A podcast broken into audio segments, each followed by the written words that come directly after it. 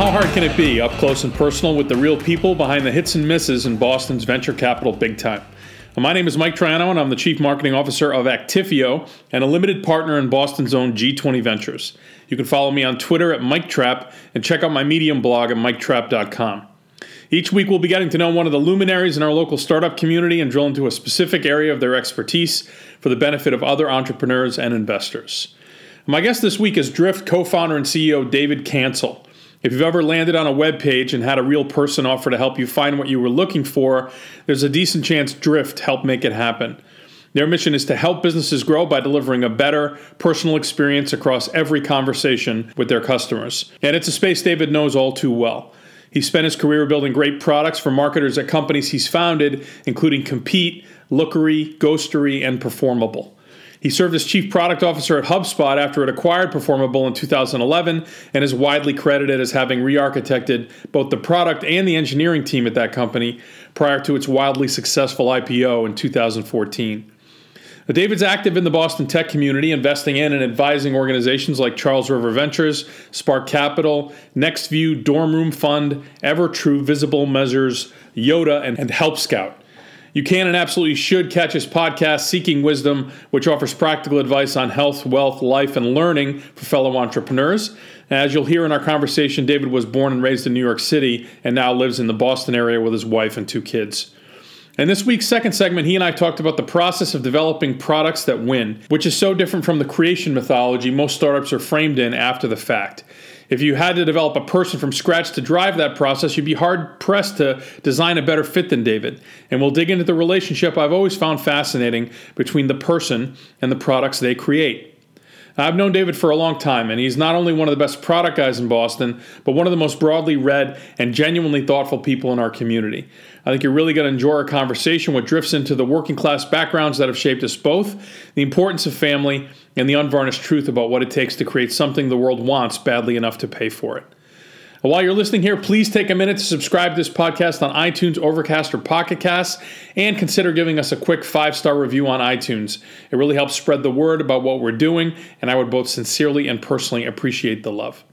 Okay, How Hard Can It Be is sponsored by G20 Ventures, early traction capital for East Coast enterprise tech startups, backed by the power and expertise of 20 of the Northeast's most accomplished entrepreneurs. G20 Ventures, people first. How Hard Can It Be is also sponsored by Actifio, the world's leading enterprise data as a service platform. Deliver your data just like your applications and infrastructure as a service available instantly anywhere. For hybrid cloud, faster DevOps, and better business resiliency, Actifio is radically simple. Here now, my conversation with David Cancel.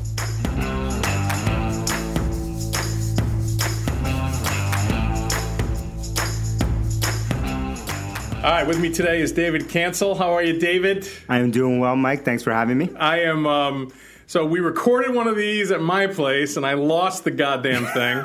and there's been such empathy. Yeah. Like I guess this happens to every podcaster at least once. It's kind oh, of yeah. a, a rite of passage. Um, so now we're at uh, Drift's glorious world headquarters, and you mm-hmm. guys have this sweet rig here. This this is like I feel like I'm like Kitty Training Wheels podcast. we're professional here. We got a Holy little board. shit! you got the mixing board. Uh, I want to I want to record some tunes. Oh yeah, big time. Trying to be a big emo star coming ne- coming next office. We're gonna upgrade even more. Uh, you need that. You need those little like waffle things on yeah, the walls. Yeah, oh, we, that's what you need. We're moving to the back bay uh, in April, and we have, already have a room that's, oh, that's set. Yeah. All right. Well, listen, I appreciate you doing this again. Um, I, I, so enjoyed our conversation, and I really want to share with people. Uh, your background to me is particularly interesting. You've always been a fascinating character, um, but uh, I want to want to tell your story, and I want to tell the story of how you got here because, in so many ways, Drift is sort of the culmination of a journey you've been on from the beginning. You know, I was born in the Bronx, New York, and uh, grew up in Queens, and not your typical uh, story for technology founder and both my parents emigrated here from the United uh, to the United States from Ecuador and from Puerto Rico. My mom and my dad, and uh, and you know were you know uh, lower middle class, you know at best, and you know hustled and grinded and worked, you know seven days a week, and kind of uh, to bring up my brother and myself. So, you know, for folks, um, I, I, lived in New York for 10 years, as you know, and so I, I know the boroughs. Mm-hmm. For folks who don't, you know, that, that shift from Bronx to Queens is, is huge. Huge. Um, how, how old were you when your family made, made this made this shift? Uh, I was five years old. So I was five, and uh, I still didn't uh, still was in the midst of teaching myself English. I learned English uh, watching Gilligan's Island and Brady Bunch and a bunch of TV shows, right? Inspector Gadget. You knew how to do a spit take by the time Yeah, you, yeah. were, you were six. uh, do you have memories of the Bronx? Uh, I do, I do, because we lived um, as you uh, basically where the six line runs over, and uh, and so you know you see those old movies of the Bronx in, in the seventies, and there were trains. I remember the trains running over. I remember Like graffiti. Welcome Back, Kotter, Yeah, totally. uh, it was totally Welcome Back, yeah, Kotter. yeah. My life, actually, that's funny that you say Welcome Back, Kotter. Most people won't ha- know that reference, but there was uh, there was a character in there. That some people referred to me as, which is uh, at one point was Juan, Juan Epstein. Yeah, Before you shaved your head. because uh, Juan Epstein, who was a uh, half Puerto Rican, half Jewish, because obviously I'm Puerto Rican, but where we moved to in Queens was my area was predominantly Jewish neighborhood, so I was Juan Epstein. There you go. All right. So, um, so what was it like growing up uh, in Queens? Uh, you know, a whole different time. It's hard to describe now. It's like an innocent time, uh, even though it was Queens and you know, kind of the city, uh, because you know we didn't have access to the internet, we didn't have access to information, and so like we were all a lot more naive right back then. And so, uh, you know, I grew up in Queens. I went to uh, Catholic school. You know, twelve years of Catholic school. So like. Grammar school, and then I went to an all boys school uh, that was mostly, uh, uh, you know, sports school. And now I know like there's only like two two sets of two types of kids that go to an all boys school. Like half were like troublemakers, right? Like keep them out of prison, Right. right? Uh, so the brothers would discipline them, and uh, and then the other half were kind of generic. I was in the other half, general, and uh, but it was interesting. It was a great time to grow up, uh, especially that all boys school because there was no di- uh, there was no social kind of pressures because there were no women. Right? Right, and so there was no one to show off for, and so like that meant that everyone got along, and uh, and there were no cliques. It's, it's liberating in a way. It was liberating. Yeah, it was easy. So, like me and like many of the entrepreneurs I've spoken to, ironically, you're the first in your family to go to college. Yes. And uh, talk a little bit about that experience and where you went and why. Yep. So I went to again back to a smaller time, especially for myself. I didn't. None of, no one in my family had gone to college, had graduated from college. I didn't graduate from college. I dropped out of college in my senior year. I went to a school called Queens College, which is a CUNY school.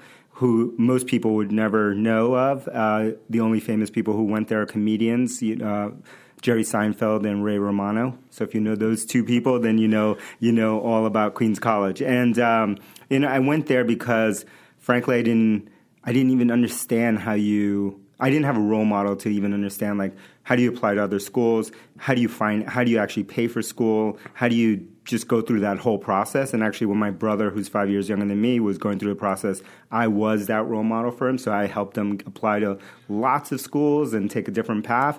Uh, but for me, I didn't have anyone to lean on, and so.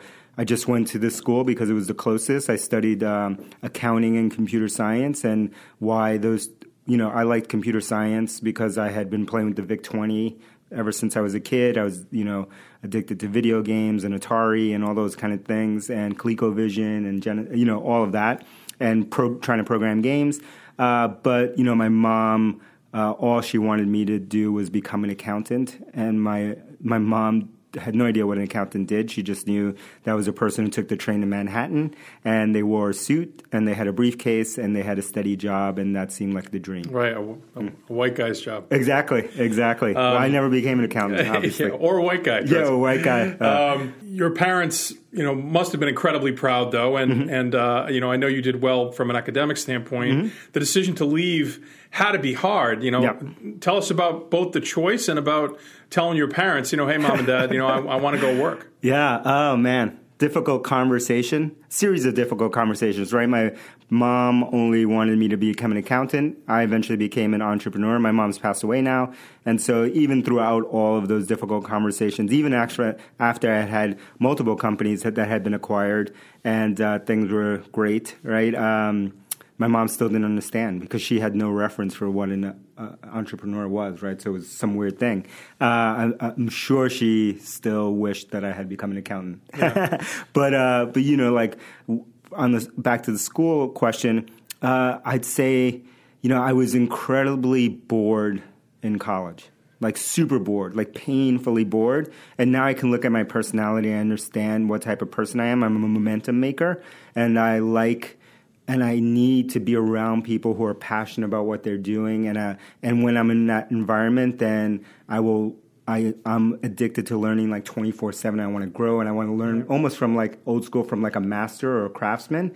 And I felt like when I was in college, like none of the professors I thought were interesting. I didn't I didn't think that what they were teaching me, especially in the computer science side, was deep or you know came from like a, it seemed like they were and I'm sure they were great teachers, but like it seemed like they were teaching something because someone said that they should teach that thing versus coming from a place of passion. And so I was bored and I was uh, working full time while going to college, many different types of jobs. And one of them was kind of instrumental in me becoming an entrepreneur, and that was uh, funny enough, working in a warehouse that was run by a Taiwanese entrepreneur who was actually very successful. It was probably the first actual millionaire that I've known, oh, although nobody knew that he was a millionaire, right? He was very Sam Walton. He taught me the ways of Sam Walton, right? He right. rode, he, he drove like an old car. No one knew exactly where he lived. He was very modest. He works like seven days a week, unlike someone, anyone that I had ever seen work so hard, and was very modest. But I happened to know I was connected to his family, so I happened to know the truth. So like I learned a lot from him. He took me under his wing. He actually was the the reason that I stayed in college as long as I did because he he was uh, he had his master's degree, he had studied computer science, and he was trying to push me in that area. Uh, but I learned a lot on the job from him, and I learned a lot on my own. And this was around the time that our library, in my senior year, our library had gotten a copy of Mosaic and uh, and then later Netscape, and which meant that I then stopped going to all classes and spent all my time on the early internet, if you remember those days. You know, there's that, that break, uh, the dichotomy between people who are, you know, moved to life choices mm-hmm. by obligation yep. versus by passion, right? Yep. Those are kind of the two sides of the coin. Mm-hmm. Um, and and for people who are who are once you've had a taste of what it's like to do yeah. something out of sheer passion for mm-hmm. it, mm-hmm. it's very hard to go back into a place where oh. you're there as a teacher or as a student, yep. merely from a place of obligation. Totally, I can't. You know, so like you know what happened to me was uh, I am I have an obsessive personality, right? Uh, which could be you know bordering on addictive personality, yeah. right? So that can be positive or negative. You got to right? channel it. I got to channel you gotta, it. You got to point right? that shit so at something constructive. Exactly, exactly. So if you're a parent and you have boys, especially, you know, you got to channel certain energy. And for me, I channeled it in a positive way. I wanted to learn about basically the beginnings of the early internet and everything that it took to do that, what that meant uh, basically when I was in college and right after college was like when all my friends in New York were partying and going to clubs and hanging out all night. You know, they all said to me like, "What happened to you, Dave? You changed." Because I was spending seven days a week, 24 hours a day, learning, reading, taking apart machines, understanding how machines work, reading every manual from. I was buying a lot of esoteric hardware like old Sun machines, old uh, Iris machines from SGI and from DEC here in Boston, and trying to figure out how those machines worked. And that's what I did seven days a week uh, out of pure passion. What did you take away from that experience? You know, we're going to come back to mm-hmm. your technical journey and your role yep. as as what I think you know one of the best product guys in Boston, certainly. But like from a business standpoint, as you reflect back on mm-hmm. it, business is kind of a black box to totally. a kid growing up in the burbs. Yeah. Um, what did you What did you learn from the experience of working in that warehouse about the nature of business that that you've taken forward into your various ventures over the years? Even when I was a teenager and I was 15, 16, wherever I worked, whether that was like in a grocery store or a warehouse or whatever random job I had, I had this tendency where I was always end up to be the manager. I never understood why they were always picking me. I didn't want to be the manager, uh, but for some reason, they were people were picking me to be this to take this role. Sam kind of uh, taught me what it was like to actually be a manager, to have some re- responsibility for people. Uh, I actually, we were um, cash and carry warehouse, you know, for kind of bodegas and, and that kind of thing. Right. And so, like, I took over the responsibility for ordering probably half of you know of the merchandise that would come in on a weekly basis so like all of the vendors and dealers whether they were toy companies or HBA companies, you know, health and beauty aid companies would come to me and I would actually place all the orders and be responsible for all that, which was a lot of responsibility for, you know, a 19 year old person who had no experience there. So he gave me, he kind of taught me this the importance of mentorship. Then he taught me the importance of like actually putting someone in that situation and having them figure it out and kind of learn and then being there to kind of guide them uh, you know having these guardrails. There's like countless lessons that i've learned from him and then the importance of working hard and staying humble. He was probably the most humble person that i've worked with. Really he is later probably a couple years later i read the autobiography of sam walton and he the two just remind me so much of each other right? Yeah. uh, and so like that is the second to the first Sam, the second Sam, Sam Walton, reading that book, I probably read that five times now. That's probably the book that's had the most impact on me and my management style. Did you have exposure to like you know things like cash flow and Yep. like you know w- you know stretching your vendors and like Yeah. all that aspect All of that. it? yeah, I didn't know anything about like, you know, net 60, net 30, Yeah. you know, uh, or that that shit matters. or that that mattered, Uh, you yeah, know, yeah. or re, you know how we handle returns, how we get credits. I didn't know anything about um, how we actually process any of these things. And one thing that Sam was super lead, this first Sam was super leading edge on was that he was building his own inventory management system. He was coding it himself at nights, right, uh, in the office, and then that quickly became my job. So then that taught me like the the real application versus the academic application of building something, the importance that that had on a business. And so another, you know, amazing role that he put me in, um, you know, kind of pushed me into, right? And then I learned that importance, which is like sometimes you see something in someone that you work with or someone that joins your team, and sometimes you got to push them nicely into an uncomfortable Right. situation. It's funny that that was your MBA that Mm-hmm. Yeah, experience. in so, in so many ways. massive. Uh, Um, all right, so so you get to a point, you know. Th- There's some subset of people be perfectly happy in that role, right? You got a good job. Maybe Mm-hmm, Yeah. you're, you're over time. You're becoming a, you know, you're a manager. Yeah, yeah. you're, you know, whatever, um, making a little money. Yeah. Um, what uh, what what uh, triggered your departure from that? that yeah, business? two things. I'd say um, one, I was becoming more and more obsessed with again the early commercial internet, and this is now Following is- your passion. Yeah, Yeah. following passion. And so I'm spending more and more time doing that, and even though I'm coding during the day, uh, I'm not coding anything that's internet enabled. Right, I'm doing on, what we call on premise software Right, today, the back office Uh, stuff. back office Yeah. software. So I'm passionate about that. And then two, again, the the true sign of a great mentor. Sam pushed me that I needed to go find the next thing, right? Even though now I can look back at, and so you, all of us, we all have these kind of pivotal points in our life. I can look back at and say, like, well, in Sam's best interest, in every way that I can calculate, his best interest was just to keep me there and not to push me and not and, and just keep me as a manager. And it was easier for him, but he chose to try to push me and help me to go on to the next level. Incredible. Mm-hmm. What was that next opportunity? Uh, I joined a uh, three people who were starting, three founders who were looking to start a company. They were based in internet. This was actually on the internet, right? Amazing. This was uh, 1996. This was in. Uh, they were based in Soho, New York. We were on Broadway in spring. They were. They had an idea for basically building what they called community properties on the web. Again, really brand heavy in New York. You know, they want to build community media properties on the web, which today would be called social networks, right, or affinity networks, or whatever you want to call it.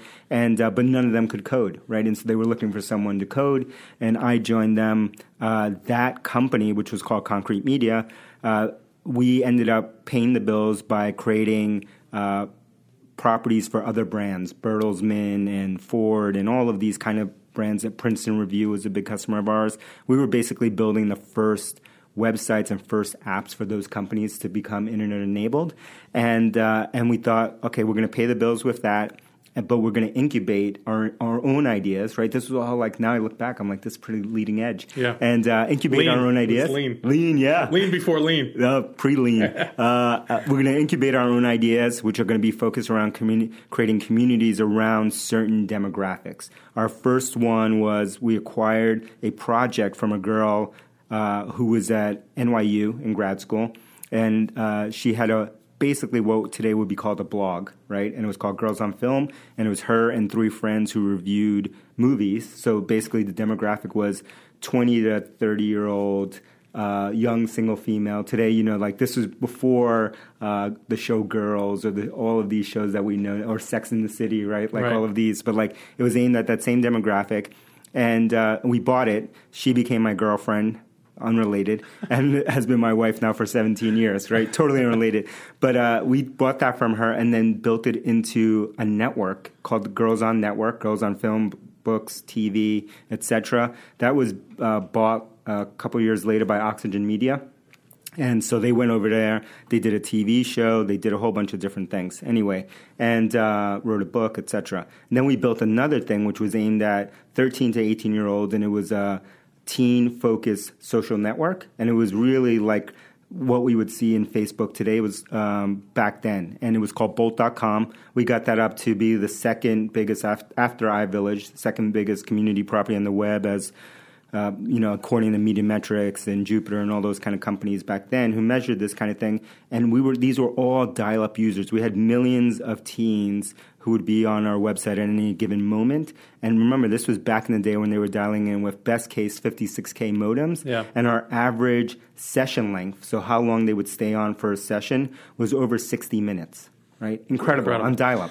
Yeah, for you know, for people who didn't go through this, you know, the, the, the internet first came into my you know s- circle of awareness mm-hmm. as primarily around news groups, which Yes. was a way to connect, mm-hmm. and mm-hmm. and then you had these sort of walled gardens. You know, Yep. you had you had Prodigy and AOL Well, CompuServe, and that created a more the ability to create micro communities Yeah. that were a little bit more visual. And then you know. You, you have 94 is like you know you, you have the you know Netscape Yep. uh, IPO happens and then the, the Yahoo comes on board at Stanford now Yep. there's a directory and and so th- there was this sort of the engine of the early internet and the early web was really about community. It was about absolutely. connecting to other people like you. Yes. Uh, whether you were, you know, a female film buff or whatever, because up to then, you know, you were only able to connect to the people li- like you in your close proximity. Totally. And this was the thing that was changing, right? And Um, even when we were building everything on, like, we look at, um, this has led me now to, like, you know, be the old man on the hill with everyone in product and say, like, like none of these patterns are new, right? They're all age old patterns Right. because they're all based on human patterns, right? Right. They connect to some human need. But if we look at what we were doing in ni- 1996 with Bolt, we were spending all our time decomposing Prodigy and AOL, especially AOL because they were more heavy for our demographic. Right. Prodigy was a little bit more technical, and we were looking at and recreating what they had created in desktop software on the web, forums, message bo- uh, forums and message boards, uh, which had moderators, etc., and they, our own instant messaging client, our own email. We did all that stuff in 1996 when you couldn't. It was exciting because we were. There was nowhere that you could read how you actually code any of this. How do you Right. build any of this? How do you actually build a web server? Like all the stuff that you know is off the shelf today that we have stacks for, and you can Google something. There was no Google. There was nothing, and so it was the wild west. And we were creating everything. You know, I was creating, I was building our web server. I was writing the code. I was uh, deploying us in Exodus, which was a big colo center back then in New Jersey. Uh, I was actually ordering the machines. I was racking the machines. I was cabling the machines. I was doing everything that, uh, and I loved it. Right, that was like it, it was uh, intoxicating. Yeah, It- it- that was a, that. Those days were. Um, if you were self motivated, if you were someone who was just willing to sit down and figure shit out, you could do anything. Right? Mm-hmm. Totally, yeah. Um, and so it was a sort of time of great empowerment. And Mm-hmm. Um, and of course, you know, looking back on it, people think about the bubble Yep. Mm-hmm. at, from the perspective of post bubble. They look back on the bubble as like some like a bunch of idiots who, Yep. you know, uh, rationally exuberant. Yeah, uh, yeah. But but at the time, man, it was like it was so cool. It was so exciting. It was so. Yeah. Uh, it was something fundamentally new. The rules weren't written, you know. Oh, yeah. I mean, the only the only analogy is like for me that gives you a glimmer of it is I see it again in podcasting. Yep. Mm-hmm. In this sort of micro fragmentation. Like last night was the.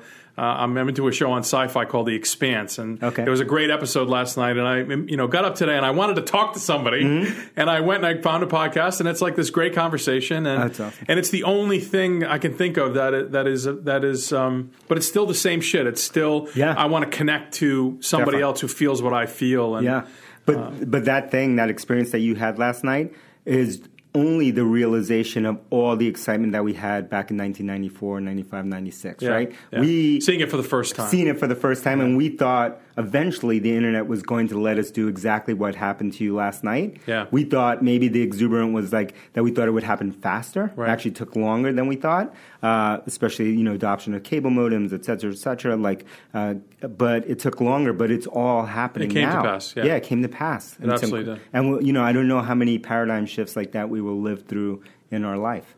It's true. Mm-hmm. So you know you're you're really your first time out of the gate. You know the thing mutated in seven different ways as Yeah. startups always do. It's, it's a messy line. Yeah. Always a messy. Mm-hmm. Um, and- but you you have this great success first time out of the gate. Yeah. Um, and so after that, were you like, oh well, shit, this is easy. I'm going to go do this again, or or how how does um, how do you get from from that Yeah. um, To- series of steps to Yeah. to the first your your next opportunity? Yeah, I've only been aligned really about around two things, right, uh, throughout my career. One is like uh, this addiction to learning, and so I was really thinking about like what is it? What don't I know? Like because you still have, and this is why I still probably somewhat argue I still have a chip on my shoulder, right? I still have something to prove, right? Like I'm self-taught and everything, and so I, I felt like I had good, some good experiences. Uh, some stuff was cool, but like I didn't. I felt like I didn't know that much, right? You have the imposter syndrome, and Sure. so like you feel like, oh, I don't actually know anything, and so like. Uh, so then you move on to the next opportunity to try to learn that. And you know, I had joined the three three founders of this company. I wasn't a founder. I was the founding team and founding, you know, technologists and all that kind of stuff. But I, I had not started the company. I had Right. not started from zero. So I wanted to go do that at some point. And um, and so learning was the number one thing, and then the other is back to back to drift and this kind of manifestation is like this connection. And I think you said it perfectly with community and having this interaction. That was the the, the that was why I became addicted to let's say the internet and, and, and building software on the internet because I had been building software at the warehouse or for customers or for whoever and I or for school. And I you know it was cool but it, it wasn't like this empowerment thing. It was like oh cool I made a software Yeah. thing. Maybe Michael used it maybe not. I don't really know. But I had this this epiphany moment where uh, I created a I had created a series of websites before I joined that company, and one of them, my first one, while I was still in school, uh, I had a, you know, back in the day, you would put, you know, your email at the footer of every page that you created because there was no such thing as spam, right? And almost no one had uh, email, and no one could find your website anyway. But I got an email from a guy in Russia, and that guy in Russia said, all he said was, "Hey, man, your website's cool."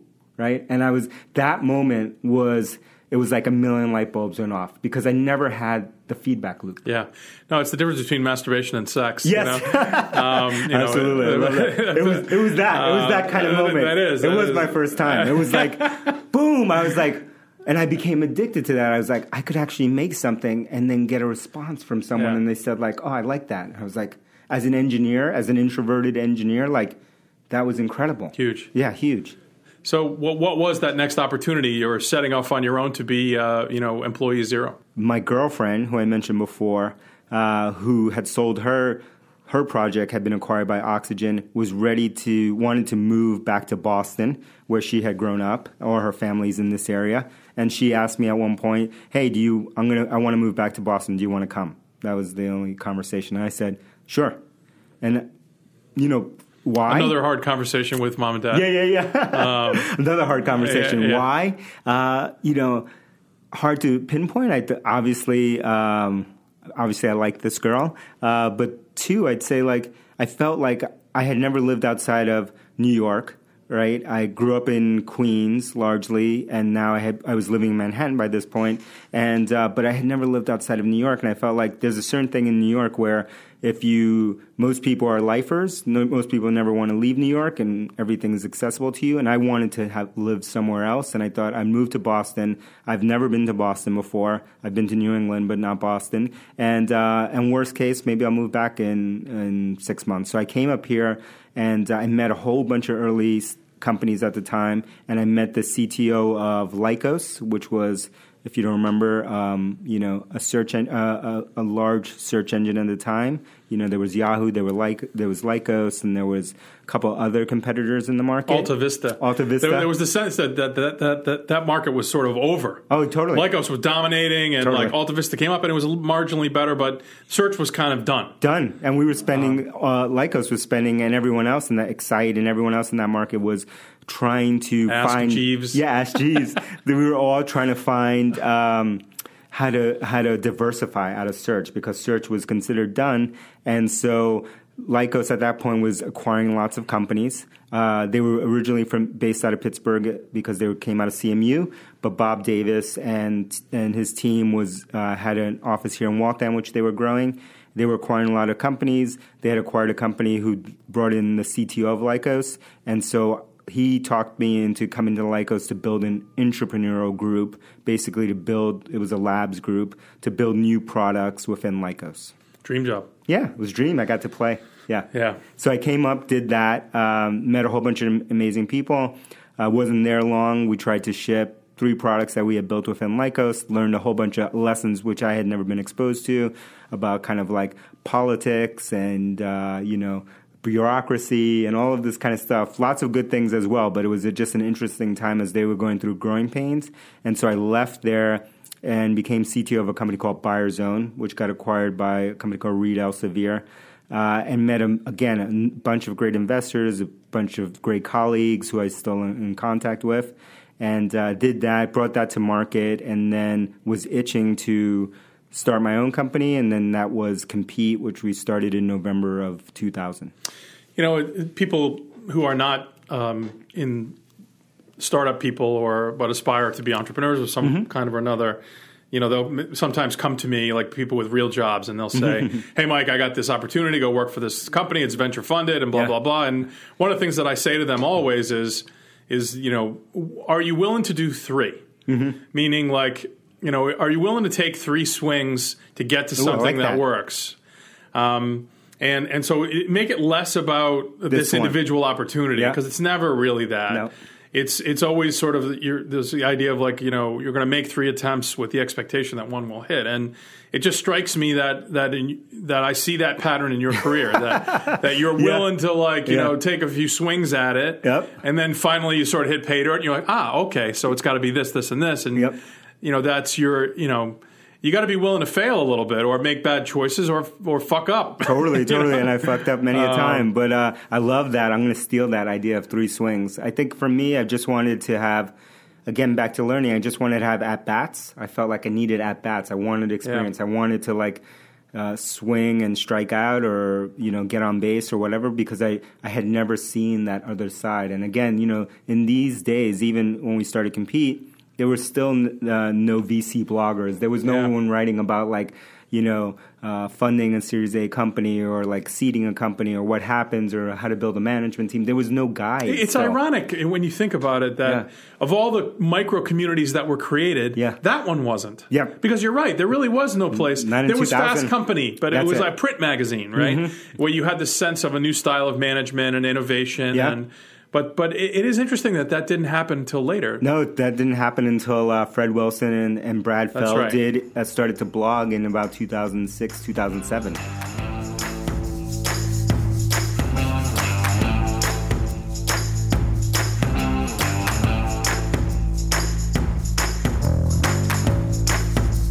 You know, it's often tempting to play dime store psychologist in these interviews, but by this point in our conversation, I have to say I really felt like I understood and related to where David Cancel was coming from.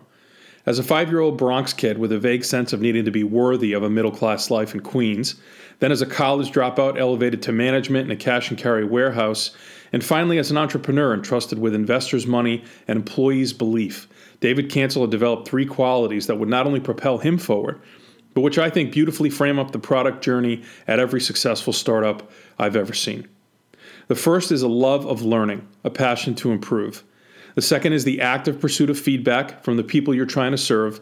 And the third was a willingness to fail fast and iterate until you find a formula that works. So, Compete is where you come onto the radar screen of, of the startup community in Boston. Mm-hmm. And what was the founding insight of Compete? What did you set out to build out of the gate? Yeah, so it was based like everything's derivative. At Bolt, even though Bolt was a social network, the business model for Bolt, again, because we didn't have ad revenue as even a thing to consider, was that we were, again, in New York, we were around a lot of brands. Most of the people that we worked with were former agency people on our team. And so the idea was like, wow, what about if we had all of these uh, teen kind of behavior because they were spending all of their time on our social network? Maybe we can do this thing which we call Bolt Labs and have basically qualitative um, surveys and things like that to get opinions about teen buying preferences, and then we can work with major brands and agencies in New York to be able to use that data as a leading indicator of you know choice. That was an idea of like, wow, that was really interesting. We brought it to a little bit of success, but could we do something like that again, but at internet scale? Like just like the idea for compete was like can we amass the largest data set of internet behavior data, which means like people visiting websites, um, and then be able to extrapolate out of that interesting information about you, your competitor, the market, categories, and sell that to uh, anyone. Originally, we thought like anyone who had a website. That didn't work. So we took our data asset that we had and we disguised it in the form of kind of strategy consulting. We hired a lot of ex Bain, BCG, and McKinsey people to deliver that same exact data that we had available through a web based tool before. Uh, to brand managers and CMOs in different vertical areas, automotive, um, you know, telco and telecom, finance, et cetera, et cetera, et cetera. And we ended up working with all these amazing brands in all those areas. We ended up working with Google ended up being our largest client many years later, and Yahoo and AO, all these kind of companies. Like presidents and spouses and, and a bunch of different things. Like it, your next one is usually a reaction to what is what was wrong with your last yeah. one. Um, and so you, you're you're learning kind of along the way, and mm-hmm. you're fixing. You know, there are some things that are baked into the DNA of a yep. company that that no matter you can't pivot around them, mm-hmm. right? Mm-hmm. And you have to start something new and put it on a different trajectory to yep. sort of you know mm-hmm. but you're you're still benefiting from the lessons learned yep. in the last three or four things that you did you oh know? totally so true um, and that you know i did take uh now I can, my by the time i started a company called performable because uh, Compete was acquired in 2007 by WPP, and uh, by the time I started Performable, which was in 09, like the whole beginning of Performable was a reaction to lessons learned and mistakes made at Compete. One of them was uh, Compete was a data business, and I felt like uh, I well, I, I felt every time that we delivered work to a client, even though they were paying us in some cases, you know, millions of dollars per year on a subscription basis, they the, the reaction was always the same, which was, "This is awesome, amazing. I'm going to share this with the CEO or the division president, but we can't actually implement any of the changes that you suggest because we would say, hey, Mike, we've seen your competitors doing right. XYZ, you're not doing it, change this campaign, and you're spending, and you're Sony and you're spending $100 million in, in brand. Uh, and they'd say, and it'd always be for the same reason because they didn't have development resources or because all the websites were controlled by the agencies and the agencies weren't coming back for six months. And so I, my reaction when we started Performable was like, I never want to do data business again unless we are able to tie data to action. I had an exchange with um, with the guys at Klout yesterday over oh, yeah, Twitter. Sure. And and um, I you know I was going through a uh, a list that I had created a while ago of a bunch of people, and I and I, I have never understood Klout's sort of model. Mm-hmm. Um, and I, I, tweeted that that boy, it would be great if I could like sort and filter Twitter lists by Klout Score. Yeah make it actionable in some mm-hmm. way. Like, mm-hmm. and I think that that's what you just described is I feel like a lesson that they have not yet learned. Oh, most data businesses don't. Um, which is that that if you can't take action yeah. based on the insight, it's yeah. just theory. It's just theory. Most um, data, and because of compete, because compete was early, kind of in the data world. I get companies like that one and other ones that always want to talk about those experiences back right. then because they were all kind of early users of compete. Uh, and the, you know, one of the big lessons that I learned, which you just pointed out, was like, you know, like the importance of delivering customer value versus things that make us that we find interesting as the company or we find kind of seductive and so, you know, one of the things that we learned pretty quickly was, you know, we had a group of statisticians, this is at Compete, and data scientists, and we were doing all this cool stuff, and we were building all these cool things, and and all of a sudden, you know, we're building all of these sophisticated graphs and models and regressions and all this kind of stuff. And but I was also part of a lot of the delivery, and I could tell pretty quickly from the customer standpoint that nobody knew what the hell we were talking about, right? Right. And then so I reduced that down finally to the team and said like, unless it's a line bar or pie chart, no one knows how to read it. Yeah. And we, it would be the smartest person you could you could ever meet on the other side of the fence. But as soon as you start busting out one of your radar graphs or bubble charts or you know candlesticks, no one knows how to read that. And yeah. if you do a multi uh, multi-dimensional kind of chart with multiple uh, plot lines. Like no one knows how to read that. That's not the average person cannot read that. And this, even if they're the CMO of Pepsi, they don't actually know how to read that chart. And you need to reduce it, and you need to be good at what Mike is great at: storytelling. I learned the importance when we were doing delivery work of you got to be great at storytelling. Like people want a story and they want, you know, like maybe one interesting takeaway that they can take action on. Right. And we were data overloading them with radar plots, this, that, blah, blah, and no one knew how to make sense of it. Yeah. You don't get the business value, you don't get the benefit. No until you can process whatever it is into mm-hmm. something actionable and then and then take that action. Yeah, and the other thing we were obsessed about, not to go on about it for so long, but like as technologists, and this is again really early. This is like pre all of the data processing stuff that great companies like Netezza and other ones did. We had to build all this stuff ourselves at at Compete. Was like we were like, oh, we were obsessed about real time data and giving access to the CMO and real time like behavior and data, and they were just like, what? Yeah. Like I, I make decisions on a quarterly basis at, at most, right? And like uh like what do you mean real time? And we were just like so obsessed. We're like, no, but it's real time. You can see what's going on, blah blah blah. And it's yeah. like again another fail disconnect from the customer. Yeah. So you solve a lot of these problems in uh, by the time you get to performable, which was a couple of iterations along the way. Yep. At that point, you're approached by uh, the folks uh, over at HubSpot, who by mm-hmm. then had you know incredible momentum yep. and uh, very obviously prominent place in the community. Mm-hmm. What were those early conversations like? What were they looking for, and mm-hmm. and uh, how did that how did that go down?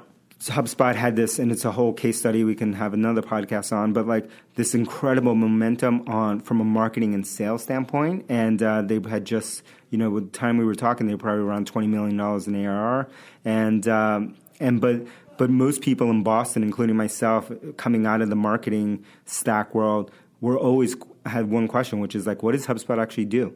Like we see all the blog posts, we see what does the software actually do, and uh, is there actual software or not? And it was still like this big right. question. It almost seemed like an intellectual technology yes. as opposed to a mm-hmm. digital one. Yes, yeah. and so uh, and that you know we were on to something question that because at the time that was the big gap. The product was not there. Uh, I had known uh, most of the board members, David Skok.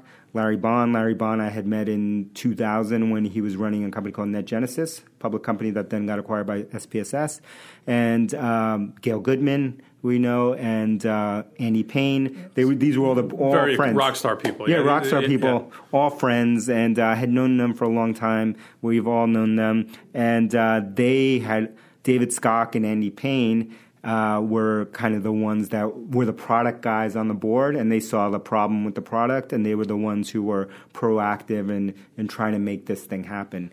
Ultimately, um, you know, I decided to sell the company to to uh, HubSpot, to, and, uh, and the idea was like if we can merge these two companies, which now, um, you know, now of course, you know, long time from there, but like maybe we have a chance at like building a pillar company in Boston, and that was kind of part of the motivation of of, of the HubSpot team for sure. Something that we wanted to do, and so we decided to do that. And I think you know I had mentioned to Mike the other thing that came into my mind was you know I had co-founders at at Performable and uh, who had families and kids, and I thought like this would be like life changing for them.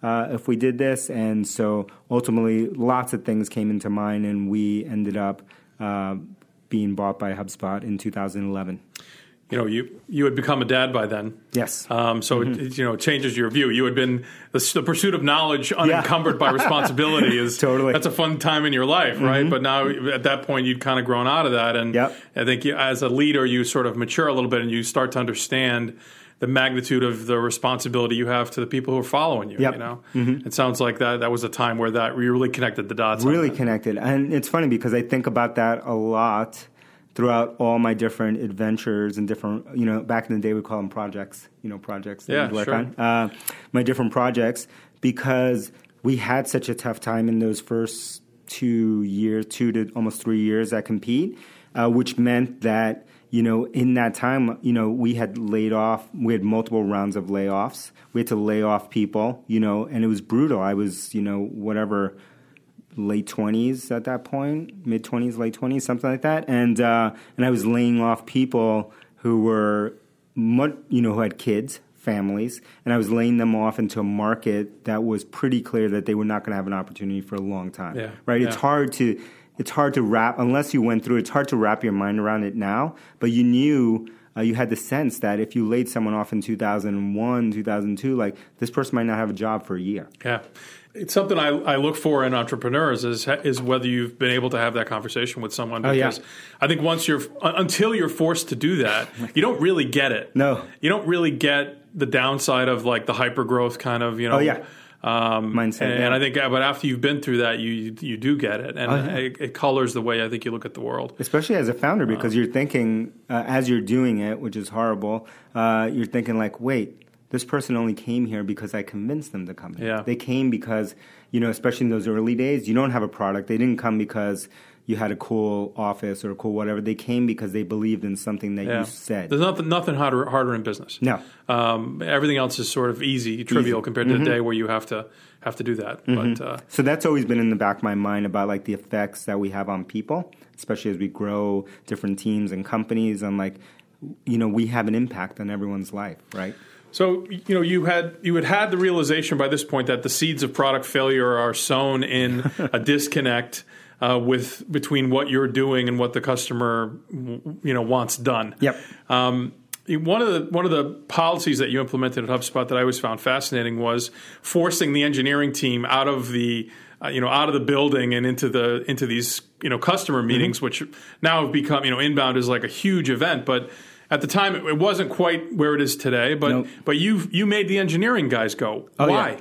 Uh, because of my experience, it's all goes back. My experiences at Compete, where we had all those disconnects, and I was just so happened to have been in those some of those delivery things, but I was not living the customer driven approach. I was following conventional wisdom of building a product, refining it, getting it ready, and then going and talking to customers right after we had built it. And so I saw all of the mistakes we made uh, throughout Compete doing it that way.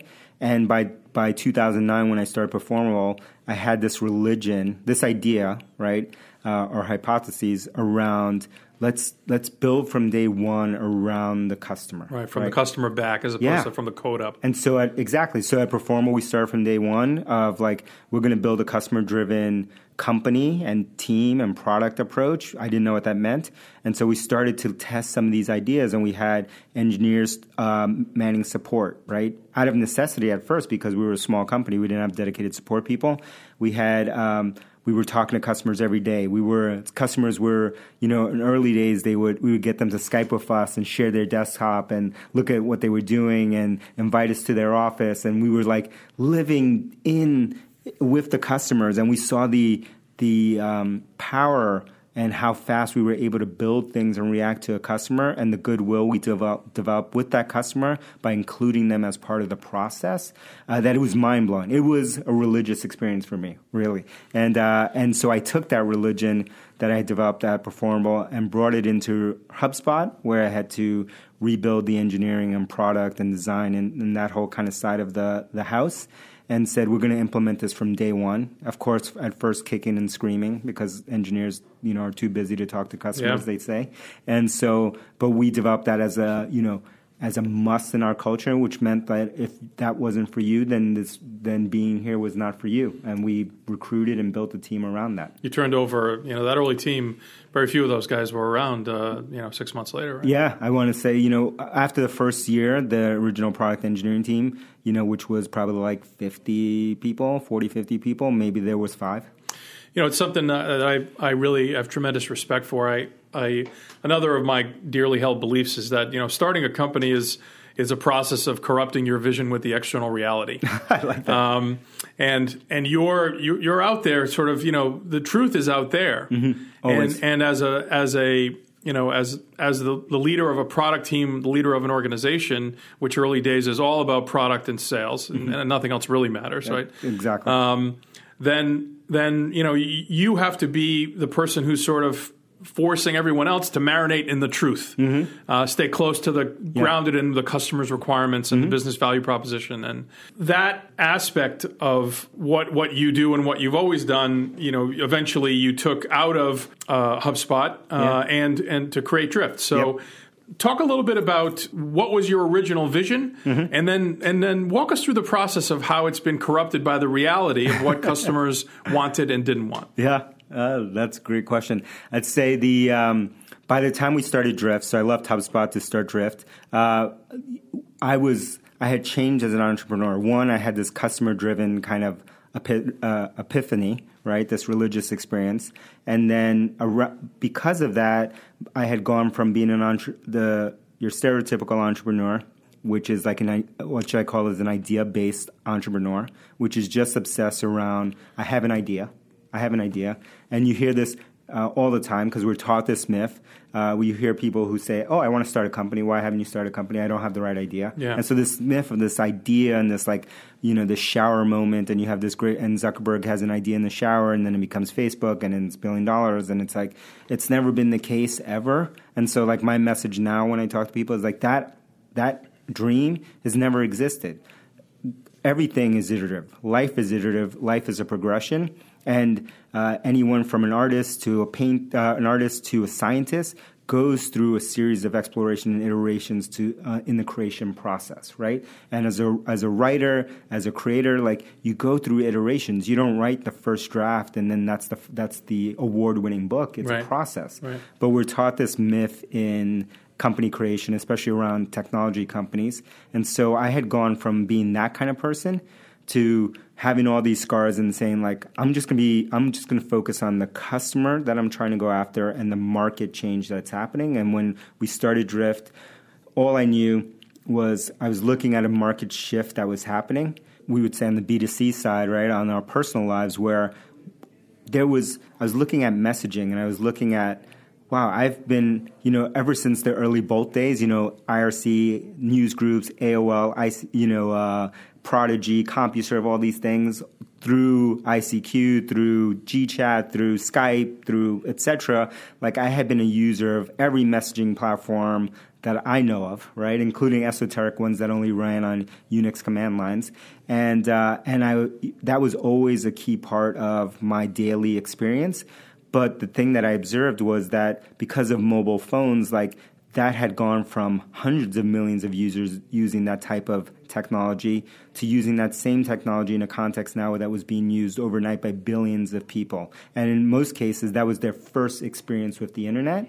And so I was looking at that and saying, like, holy crap, like, now billions of people are defaulting to messaging as their preferred uh, medium. And then I looked at my own life and said, like, wow, if I would contact my daughter who's 11, Mike, uh, or my team or a friend or a group or someone like it always uh, starts over some form of messaging and if when that kind of paradigm shift happens like maybe we need to re- reevaluate all the marketing and sales software that we've been building for the last whatever 20 years and that's all I knew. I didn't actually know what the product was going to do. I didn't know how we were going to sell it. I didn't know like what features were. I didn't know anything. I just knew like this shift has happened. It's undeniable. It's re uh, it's changed all of our lives and it's happened so quickly that we don't even think it's weird or not normal.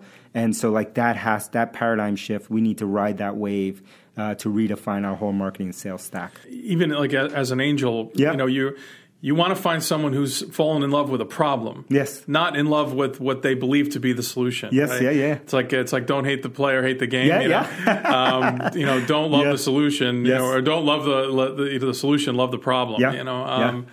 And and so you know, uh, Actifio is a Drift customer, and yeah. that, that yeah. idea, like in, in, a way, it's sort of come full circle, right? Yep. You're you're in a way enabling us to create those kinds of relationships mm-hmm. with the people who are have stopped by our place. Exactly. Uh, I mean, they're there for a reason, and now we're you're enabling this real time dialogue, which is very organic and natural. Yep. You know, particularly to the sort of under forty crowd. Totally, and it goes back to uh, and even the over forty crowd, that which is super uh, impressive to see. But like, uh, it goes back to those early days of building Bolt and looking at AOL and looking at the community, like we talked about earlier.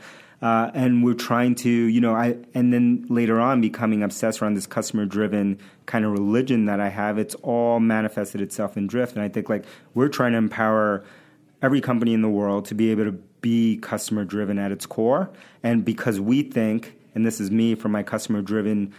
Uh, glasses. I think like if I look at all the companies that we admire today that are like groundbreaking, they all have one thing in common, whether it's Airbnb or Lyft or Uber or uh, you know Amazon or you know et cetera, et cetera. All of these examples is to me that they own the customer relationship in a way that the one the companies that they disrupted never owned the customer because those companies they disrupted were coming from a place of commodity, a place from building something the cheapest or figuring out the best way to build that product. They never own the customer relationship. But you look at Apple, Apple owns the customer relationship, right? The retail store experience, even though it might not make sense to others, or now they copy them, that was part of owning the customer relationship. And we value today more than anything not commodities, but experiences and brands and thing and people and companies that relate to us. And it's all about us as consumers. And those are the cus- companies that we think are winning. And so we want to help the next generation of companies be those type of companies that own that relationship. And because we know and we have experience that if you own the relationship, if you're close to the customer, then you can build the the products, the solutions, the services that those customers need because you are the closest to them. Yeah, it's it's music to a brand guy's ears. You know that that yeah. that you know intimacy is the last great frontier of yeah. competitive advantage because. Yeah.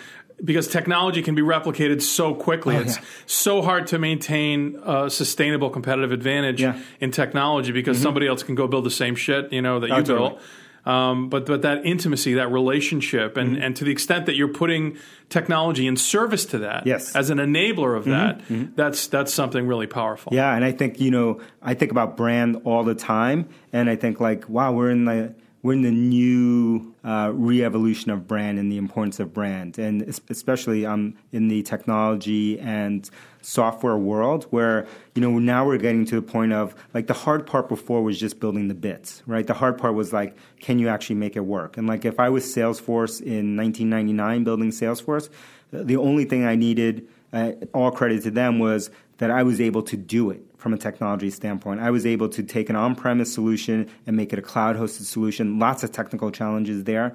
But uh, they were in a market by themselves, right. right? And so, but we're no longer in those days, right? We're in any given category that you're in, you have you know many dozens if not hundreds of competitors or whether it's solution or software or a combination of solution and software or service who knows what it is but there's comp- there's competitive energy out there and in when you're in that day then you need to think about things like the great brand builders, you know, whether they were in the CPG world or, or anywhere else in the consumer world, have done and built experiences and brands.